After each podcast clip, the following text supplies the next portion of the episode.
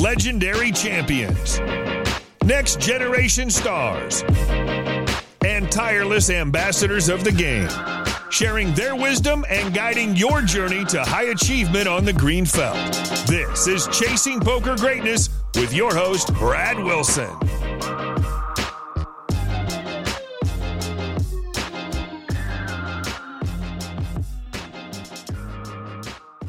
Welcome, welcome, welcome, my friend, to another episode of the Chasing Poker Greatness podcast.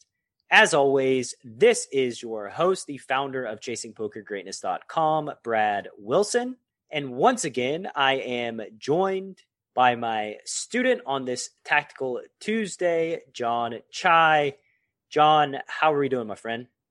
Doing well, Brad. Thanks for having me back. It's my pleasure. You want to tell the listener what we're going to dive into in this week's Tactical Tuesday. Sure. Uh, this week's Tactical Tuesday is going to be an extension of last week's Tactical Tuesday, where we looked at unnatural and underbluff spots in the six max cash pool on Ignition. Very, very creative uh, choice in themes here. I'm going to guess that if you come back next week for Tactical Tuesday, we're probably going to be covering unnatural bluff spots part three. I think it's probably what I view as one of the more exciting types of hands to talk about. Probably we'll bring some more next week if you if you if you have me back. I mean, I love these hands personally. They're something that we cover in our coaching sessions together. Finding raises, finding bets when most people just overlook them, don't even see them as really an option. Something that happens with poker players over time is they just kind of get tunnel vision. They don't consider every single door and sometimes the doors that you don't consider are the ones where you can capture the most EV. Yeah, I totally agree. I think not seeing the bluff door or the raise option um, on pretty much every street was something that I struggled with uh, before doing coaching with you, and something that I still think that I'm not particularly good at right now is is uh, is kind of seeing the option to bluff instead of just call or fold or seeing the option to jam instead of just call or fold. And that opinion of yourself might be suspect when we get into hand number two. I'll let the listener judge for themselves. But hand number one, we're going to start with a hand that I played in the 500 zone pool on Ignition. It's a very small pool, we were only playing three handed. There were like nine people, I think, total in the pool. And I opened the button with the eight of diamonds, nine of diamonds to $12.50, so 2.5x. The small blind goes ahead and folds. And now the big blind three bets us. We're playing a little bit over 100 big blinds, effective 110 big blinds or so. The big blind three bets us to $50. Any thoughts here, John? My opinion on big blind three bets and six max cash is that most players are not doing a good enough job of polarizing their three bet range. I think the population tendency in this spot is to underbluff the bottom portion of their three bet range. So I would expect to see not, you know, theoretically, I would expect to see not enough um, hands like six seven suited, seven eight suited, and maybe two. Uh, I'd expect to see maybe too much of a kind of a linear three betting range from the big blind, if anything. What do you think leads to that mistake of not polarizing well out of the big blind facing a button open? The reason I think the big blind does not polarize properly is because they are just naturally incentivized to call with those bottom of range hands, those bottom of range three bet hands are not getting three bet from any other position. So it's it takes a level of adjustment, I think, to you know just start bet three betting seven six suited when you are never three betting that hand from any other spot. Well, we don't want to reopen the action with six seven suited. I think human beings just don't want to from the big blind because the downside is you're building a big bigger pot out of position and you're also reopening the action and we don't want to get four bet and not get to realize our equity by just flatting. So all of these factors align just basically mean that players are not going to do a great job of polarizing out of the big blind facing button opens unless they've specifically studied what they ought to be three betting with out of the big blind facing a button open which is a hard thing to intuit naturally without seeing some sort of optimized grids. And with all that said, I open 2.5x. The big blind three bets me to 10 big blinds. So three bets me to $50 with 8 9 suited. Any thoughts of four betting here, pure flat? What do you think? 8 9 suited for me is going to be a pure flat in position versus a big blind three bet.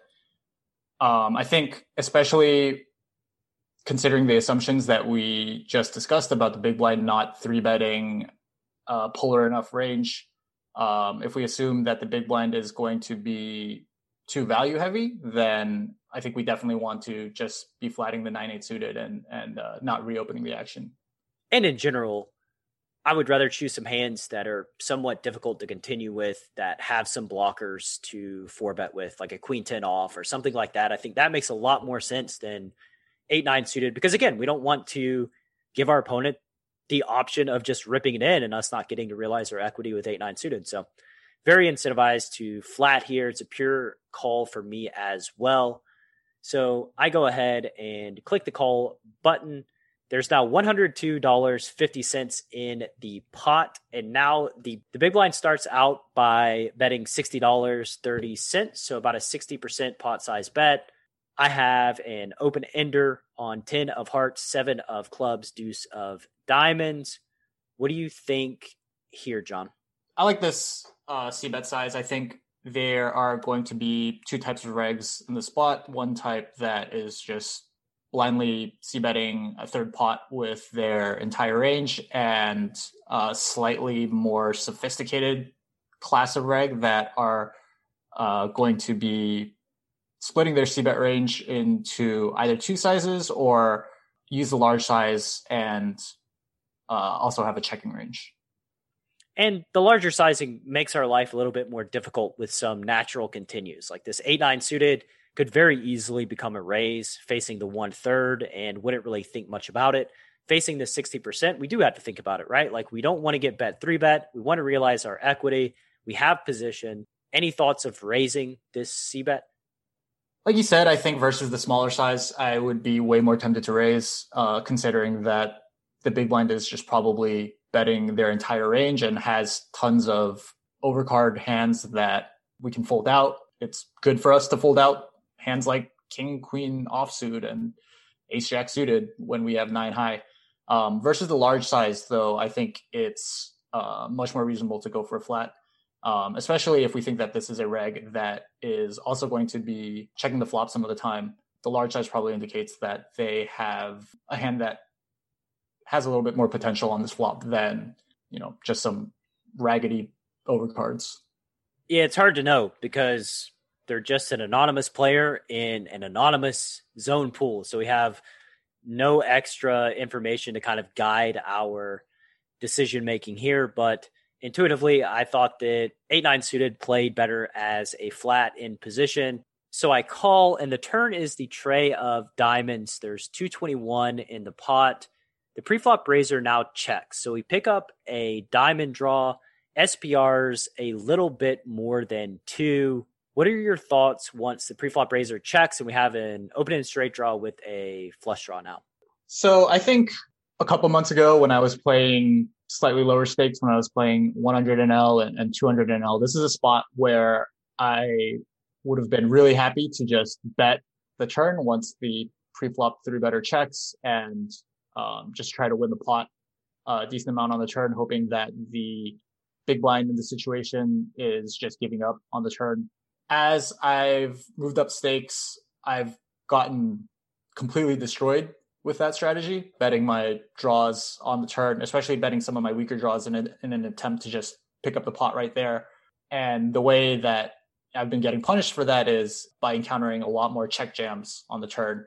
I think the big blind can be checking hands like ace king of diamonds here with intent to check jam over a bet. I think the big blind could also be checking uh, over pairs here uh, with the same intent to just jam over a bet. That's what I think for uh, a value check jam range. That's uh, mostly the type of hands that I've been encountering when I take a stab on the turn, and that's sort of a disaster, especially with a hand as good as nine eight of diamonds uh, to get jammed on here especially when you start considering that probably a decent portion of the big blinds check jam range are going to be diamonds that are better than ours. Yeah, and for the listener, just so that you can visualize this better, the board is 10 of hearts, 7 of clubs, deuce of diamonds, tray of diamonds. There's 221 in the pot, and we have about 470 total behind. So that's the situation. I felt the same as you in the moment, John, that I wanted to be able to put the last bet into the pot, but I was afraid of getting check jammed on with a hand as strong as eight, nine of diamonds. I wanted the opportunity to realize my equity. I think another way that I could have gone thinking back on it is I could have just jammed the turn instead of checking back. I, I think jamming the turn is potentially an option. Um, I would have to run the numbers and think about it. But in the moment, you know, you got 15 seconds to you got 15 seconds to act in the pool with no time bank. So you got to think fast. And so I did decide to check back to attempt to realize equity and then reach a decision point a little bit deeper in the tree and see see if we could make something happen. So I check back and the river's the ace of hearts. And now the preflop three better bet $66.33. There's 221 in the pot. Why don't you talk about how you would approach this spot and tell the listener what you think about the viable options? So, I guess the first thing I would say is that this is, I think this is a really cool size from the big blind, especially on the ace of hearts. Um, you know, betting really small. I think this is potentially something that the big blind might do with some of his ace x hands that just got there. Um, I think it puts a lot of our kind of our hands that have showdown value in a difficult situation. Uh, I also think this is a great size to kind of represent the bluff, uh, represent the ace when he is bluffing. It's just he gets to kind of get away with bluffing uh, extremely cheaply. In the moment, I think it's kind of what we were talking about at the beginning of the at the beginning of this episode. You know, I think a couple weeks ago or a couple months ago, I would have seen this bet and just thought to myself, well, I can't call with nine high, so my only option is to fold. But obviously, we wouldn't be talking about this hand if we just folded the eight nine of diamonds on the river. that would be a pretty boring hand if we we didn't do anything. I would say that like the ace on the river is going to be the most overbluff card in the deck. It's just a card that the big blind absolutely has the bet once we check back. I'm with you. I love their sizing here. It's a it's a bet that doesn't need to work that often with your bluffs to turn a profit. And if people are not seeing that door, the door of raising with their busted draws, it will turn a profit. It, it will absolutely turn a profit. And if they're not seeing a call with pretty much any pair that they have, then it's going to turn a profit as well. Like you, you just can't fold here.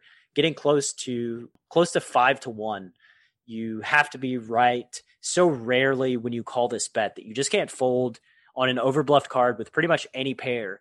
Unfortunately, I don't have the option of calling with nine high because it's hard to win with nine high no matter no matter what no matter what I do. So I do find the raise I find the raise pretty quickly in the video. I, I pretty much pretty much instantly intuitively knew that this is going to be a card villain's going to be bluffing with a high frequency and that I ought to continue in some fashion. So I did choose to raise. I raised to 256. The reason that I chose 256 was I look at these situations as kind of like bets. There's 290 in the pot. I'm risking 256 to win 290. My opponent needs to fold around 50% in order for me to make a profit. And that's a bet that I just felt like was a good bet to take in the moment. There are some different options here. Tell me what you think about the sizing and any alternatives that come to mind. I'm not sure what the best sizing is on the river, to be honest. In general, when I'm bluff raising or deciding kind of how big to go with a bluff, I tend to just kind of default towards a larger size. I think in general, just betting bigger bigger sizes puts uh, more pressure on our opponents and and just folds out more of their range. I also think like that is a big part of that is is psychological for me where if I do pick the small sizing and get called, I can sometimes end up beating myself up on the you know after getting called, you know, thinking like, oh, like of course you should have just gone the bigger sizing and, and tried like harder to get the fold uh, than you know doing picking a, uh, a slightly fancier sizing and, and trying to sort of finesse the pot a little bit. So I like the sizing. Um, I think I personally might have gone a little bit larger, but I think 256 is um, totally fine. To me, I think like the most impressive part of the river was that you found the raise in like nine seconds or something, or, or even less than that. Yeah, I don't know. I, I, what's funny is like I talk about it on this show a lot that like the time to prepare is beforehand, and when you go to battle, that's the time to execute. That's when you're just in the flow, as Jason Sue might say. You're present, right? You're present. You're you're feeling it, and raise just felt good, so I raised. It was really as simple as that. I thought that was the right decision. I, I would be interested to look at a shove to see if a shove folded out any of their ace X because I think that shoving and folding out ace X is a really, really, really big win here for us. So that's an alternative that I could explore and then and that I think is worth exploring. But as played, I'm happy with the way that this hand went down. I looked up what our opponent had afterwards. Our opponent had the queen five of diamonds. So Wow. So the flop was 10 of hearts, seven of clubs, deuce of diamonds, trey of diamonds. On the turn, when they checked, they did have a flush draw, which is very dangerous for me. If I would have bet, bet, I'm absolutely positive I was getting check jammed on. Yeah. Yeah. I think that's, that is the nightmare that they have a bigger flush draw on the turn and, and, and you get check jammed on and you're not sure whether to call or not with a, with a nine eye flush draw. And when you do call, some of the time you're just completely dominated. Yeah, now I remember it's coming back to me a little bit, but I expected my opponent to be betting this turn with a high frequency. I was actually going to be jamming over a bet. That was my plan on the flop. I even verbalized that in my video. And when they didn't bet the turn, I kind of got stuck. It froze me because I was fully expecting them to bet and then they checked and and my plan kind of got foiled and I didn't really know exactly what to do and just realized like, well, if they're not betting, there's a good chance they're check raising me here, and I don't want to get blown off my equity, so I decided to check back. Is that river raise something that you're also thinking about on the prior street? So on the turn, when you check back, are are you already kind of do you already have the uh, potential river, river raise in mind? Honestly, I don't know. I mean, it's possible that it's working somewhere in the background processes of my mind, but this freaking ignition zone, man, it, you got 15 seconds to act on every street with no time bank. Like, it, there's a filter in your brain that filters out a lot of the verbalizations and a lot of the things that you think about consciously. So it's possible that I was considering raising a river bet when I check back on the turn if I didn't realize my equity, but the situation just kind of fell into place where ace on the river, going to be overbluffed, and just felt like a spot villain's going to be betting too frequently. So my raise felt like a pretty good bet for me to make in the moment, and I just took it. Yeah, nice. Do you think the uh, my last question on this hand? Do you think the 256 on the river ever folds out an ace? I have no idea. I wouldn't think so. Right. I wouldn't think so just because we're repping so thin. Like we're repping a bunch of two pairs and maybe a check back set. I think that an ace is likely just going to feel confused, not know what to do, and just find the call button just to kind of see what's going on. Yeah, yeah, I agree. I think that is why it's uh, especially worth looking into uh, whether a jam can fold out some of their ace or not. Absolutely. Yeah, I, I agree with you 100%. And now, after the jump, we're going to get into hand number two. This is a hand that John played where he misclicked, and that misclick led to him finding an exploit that I think is really, really cool. So stick around after the break and we will explore John's misclick. Look, I totally get it. You feel like being a lone wolf in your poker journey has hamstrung your ability to realize your full potential. So, I'm about to give you a golden opportunity to plug into a supportive tribe that will be the poker family you've always wished you had. How much money would you give for one hour of interactive group coaching led by myself, Coach Thomas, and occasionally past guests of the Chasing Poker Greatness podcast? For now, and this will absolutely change at some point in the near future. The price of admission to the live Poker Power Hour is 100% free. All you've got to do to get your invite is head to chasingpokergreatness.com and hop on the VIP newsletter. No more excuses, no more procrastination. It's time to take action and put yourself in position to turn your poker dreams into reality. I hope to see that beautiful face of yours in just a couple of days.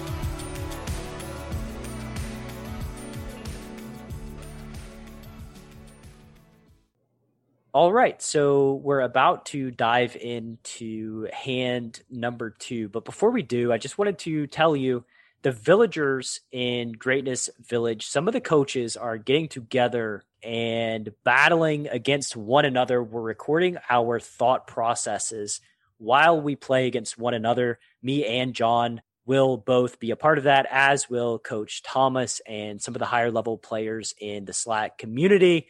We're doing it as you know, a live, interesting play and explain all against each other. We're going to edit and mash up all of our thought processes, and you'll get access to those videos joining the Chasing Poker Greatness newsletter, hopping into the private Slack community. That'll give you access to about 12 hours of footage from all of us explaining our thought processes in real time. So if that's something that sounds like you want to check out, I would go ahead and do that. And now, hand number two, set us up, John. So this hand happens at 510 no limit, uh, six max cash on ignition. Hand starts by folding around to me on the button. I have 100 big blinds, as does my opponent in the big blind. I have the five three of hearts. I decide to open to two and a half x. The small blind folds and the big blind calls. Uh, the big blind in this hand uh, also appears to be a reg based on his stats um, over the 200 hands that I've been sitting with him. The flop comes queen of spades, eight of hearts, six of hearts. I have the five, three of hearts, so I've flopped the flush draw. It's pretty good flop. Have some uh, nice backdoor straight potential as well. There's $55 in the pot. The big blind checks, and I decided to go ahead and C bet a third, $17. And I don't want to distract from this hand, but this tray five of hearts, a hand like this, I'm looking at the small blinds three bet percentage. It looks to be three, they look to be three betting 12%. This is a hand that I might chunk into a four bet range if the small blind does three bet me. I would be way more likely to four bet. No, if the small blind did. Oh, the small blind. Okay. Yeah. Just because the small blinds likely playing a three bet or fold strategy. So if they three bet, Tray five suited is not a hand that I can continue with, but it's a hand that I might chunk into my four bet bluff range if I'm feeling frisky, just because I can't call with it pre-flop, right? So basically the eight nine of diamonds hand where I treat as a pure call because I want to call and realize equity. Trey five just not good enough to call a three bet, so I would be four betting. All of that is just a, an aside to this spot to remind the listener, Queen of Spades, Eight of Hearts, Six of Hearts, villain checks, and now we go ahead and bet about one third. Everything here looks totally normal with our flush draw. No reason to check back, no reason to go big. If we bet small, villain raises, we have a very natural and easy path forward. So, really have nothing to say about this. Our opponent does, in fact, decide to peel and the turn is the six of spades. So queen of spades, eight of hearts, six of hearts, six of spades. Turn pairs the board and puts up a backdoor flush draw. There's $90 in the pot and the big blind checks. John, tell me about what happened next. So this is where the hand starts getting a little bit interesting. The big blind checks and my kind of standard size on the spot would be to go ahead and just bet two thirds. I think that is probably the one of the most kind of generic and, and common lines that you see is c betting a third and then going uh, larger sizer, larger sizing on the turn. Um, I think my hand specifically five high just benefits from folding out pretty much everything, but I make a mistake and bet one third on the turn again instead of two thirds. So I bet $28 into 89 and the big blind check raises to $126. which is kind of expected once you throw out this one third C bet sizing. I think the big blind's going to perceive that they have more 6x in their range. Feels like a good spot to start raising us. And really no option here other than clicking the call button, right? Right. Yeah. So I do call the $126. There's now $342 in the middle, and the river is the ace of spades. So the board is eight of hearts, queen of spades, six of hearts, six of spades, ace of spades. Uh, the backdoor flush draw gets there, and the big blind bets $220 on the river, about two thirds pot. Yeah. And I have to say, I don't really love this bet from the big blind. If they do have 6X, I'm just going to say I don't like it because we're very unprotected versus a raise. You on the button here have queens full, you have eights full, you have aces full. You just have so many more combos of full houses that you can't do anything versus a raise. You're just going to be folding so, so, so often with your 6X that when you're not protected against a raise, you probably shouldn't be firing two thirds here if you're the villain in the big blind. Right. I totally agree. I think that is the conclusion that I came to on the river. I think uh, kind of a big part of coming to that conclusion is that the once the big blind doesn't check raise on queen eight six two tone, the number of boats that he can have just plummet because I would expect him to be check raising all of his sets and all of his two pairs on a flop that wet. So in my opinion, uh, like you said, he just he can't have queen six, eight six, pocket eights or pocket sixes once he flats the flop C bet. So I think the absolute best hand the big blind can show up with here on the river is A6 for the runner runner boat. But for value, the vast majority of the time, like you said, it's it's it's just going to be naked uh, naked six. Naked six, maybe some backdoor flush draws, but even those are going to be hard pressed to proceed here facing a river jam. And I mean, if Villain's got a six, he's got a six. Like he just kind of gets our money, right? Like that's such a small part of Villain's range. I would say that this actually, what would you do with a hand like King Queen here? So top pair. I honestly think that I might jam everything on the river, just trying to get a fold from a six. I think that's pretty reasonable. Yeah, I think I might turn King Queen into a bluff. Yeah, it's it, it's just what about like Ace X of Hearts? So you river top pair. yeah, I think in game I probably call more than I would like to see myself call when I when I river an ace. Just you know, kind of telling myself that I have a hand that's that's good enough to call, and I, I you know I beat all the bluffs. But I think that that's actually a mistake, and that you know when I can get folds from a huge portion of his value range, and uh, you know I don't beat very many of his uh, river value bets, even with an ace. Um, I should be thinking about turning it into a bluff more often than uh, I probably actually do. Yeah, it's just kind of funny. I'm pressing you because we have five high, so it's a pretty easy decision with five high. And as we get pairs that are bigger and bigger, it, it's like, oh, now now I feel like maybe we should start leaning towards calling, or maybe the siren song of just click the call button is much stronger as we river hands like ace deuce of hearts where we river top pair. Uh, much easier to talk ourselves into a call. I would much rather just have the, the five high here where we have no option right? There is no alternative. Just rip it in. Yeah I, I, I think that you're right. Like the decision is much easier when you just have a brick flush draw and, and have absolutely zero showdown value. I think when you do have an ace or king queen it's easy to either trick yourself into saying that you have enough showdown value to just call and, and not kind of go for the big bluff on the river, or it's easy to make the mistake to think that you have enough showdown value to call and and you know just call thinking that you have the best hand enough of the time. So you rip it in. You right. rip it in for 831 over the $220 bet. Your opponent folds. However, I do want to ask you about the timing. How long did it take your opponent to fold? Do we know what they had?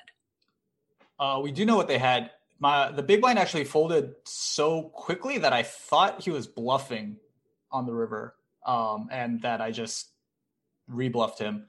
I went back and uh, looked at the hands after downloading the hand history, and it turned out that the big blind had eight seven of spades, so he flopped middle pair, backdoor flush draw, backdoor straight draw on, on queen eight six, and then uh, turn to flush draw on the six of spades, river to flush, and almost snap folded.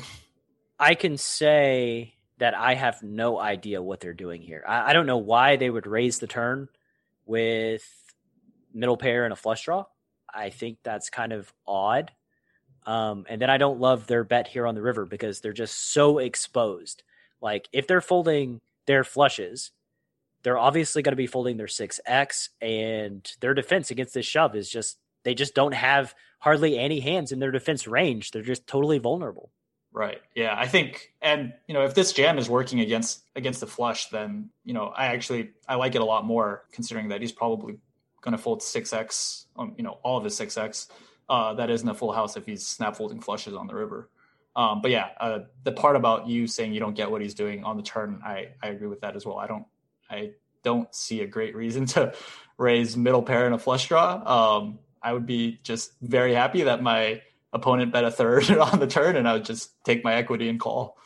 Agreed. Like, oh, cool. Villain size down. We have the best hand sometimes, and we got some backup when we don't. We block um, some combos of their full houses. So let's just call and play a river. Yeah. So funnily enough, my misclick on the turn and his bad play on the turn was, was what allowed me to win the pot. I think if neither, if if one of those two things hadn't happened, it would have been much more difficult for me to to win this pot. Yeah, because you would have just sized up on the turn. They would have called with their pair plus flush draw, and then you would have bluffed the river, and they would have just flatted and not ripped it in with their flush, and they just win this pot. Right, right. Or I just bet small on the turn, and he, and he flats turn, and same thing happens on the river, where you can just check call the river. Right. So congratulations on our villain taking some aggressive actions with really no clear path as to what they're trying to accomplish or what they're trying to do. And you punish them in exactly the way that they deserve by jamming the river with your five high and folding out a flush. Oh. Well played, sir. Nice hand. This is a great way to close this episode of Tactical Tuesday. I'm sure the listener will love these type of hands. So maybe you get a part three next week if Terminator Thomas is still in the shop. But man, it, has been a pleasure and a privilege having you on the show. And I look forward to doing more of these with you in the future. Well, thanks for having me on again. Take care, and I'll catch you next week.